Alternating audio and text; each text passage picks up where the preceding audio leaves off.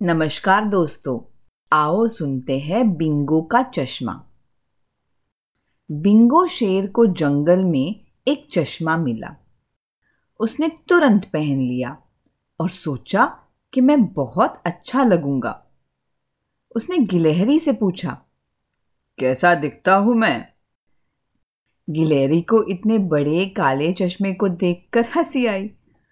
वो मुस्कुराते हुए बोली बहुत सुंदर। बिंगो खुश होकर आगे बढ़ चला। पर चश्मा लगाने के कारण उसे ज़मीन ऊपर नीचे नज़र आ रही थी। उसने पैर आगे बढ़ाया और गिर पड़ा। वहाँ खेल रहे सभी जानवर उसे उठाने को दौड़े। बिंगो मिट्टी झाड़कर खड़ा हो गया।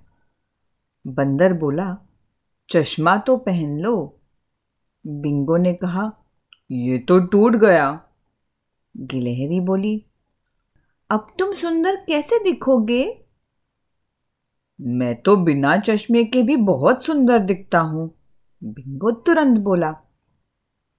सभी जानवर मुस्कुरा दिए। बिंगो भी खिलखिलाकर जोरों से हंस पड़ा।